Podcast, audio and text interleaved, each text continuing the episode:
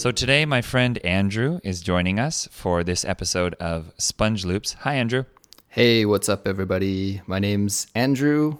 I have an English podcast, culips.com. Check it out. And I'm also a Korean learner. How's it going, Jeremy? It's going good over here in California. Andrew is in Korea right now, and he is learning Korean. And uh, in this episode of Sponge Loops, uh, I wanted to hear how you're studying Korean right now. It's been a couple years, right? Yeah, I've studied Korean on and off for about five years now. And yeah, I'm trying to study very hard. I want to improve my Korean as quickly as possible, but it's an uphill battle. Me and Korean don't get yeah. along as well as I'd like.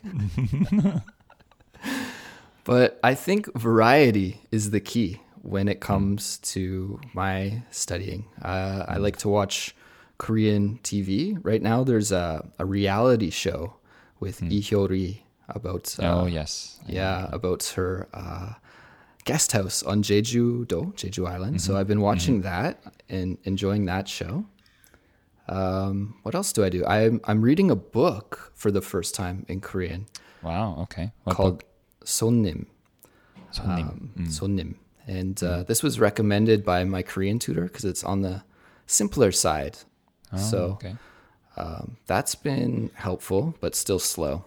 Uh, cool. I'm using the dictionary a lot. yeah, uh, me too. When I read books, I, I have to use the dictionary a lot. Do, eh. do you do any kind of uh, language exchange or anything like that? I had a really good language exchange going for almost two years. And then both of my partners, both of my language exchange partners moved away. So one went to Seoul, one went to Toronto, and I'm here in Gwangju all alone. So if you're listening to this and you live in Gwangju, hit me up. We can uh, exchange languages. Go find Andrew. One one final thing uh, that I like to do, and I do this almost every day, is use Anki on my phone for mm. vocabulary review. Um, Anki is a program that you can use to make flashcards that go on your phone, right? Yes, exactly. And uh, lately I've been doing the cloze deletion style yes flashcards. So I'll have too, actually. Oh, cool. Yeah. Um, so cloze is just a missing word. So I'll have a sentence with a word or two missing, and that gives me the context and a hint about what the word is, and I just need to fill in the blank. And so, I've been reviewing vocabulary this way. I find that it's still not super helpful for productive language, for speaking. When I go mm. to hmm. speak, I know the word exists now, and yeah, but I still have to think about it. But it's really great for receptive skills. Yeah, I agree. I think it takes a few real life encounters with the word mm-hmm. to actually uh, to actually make it yours, to actually be able to use it.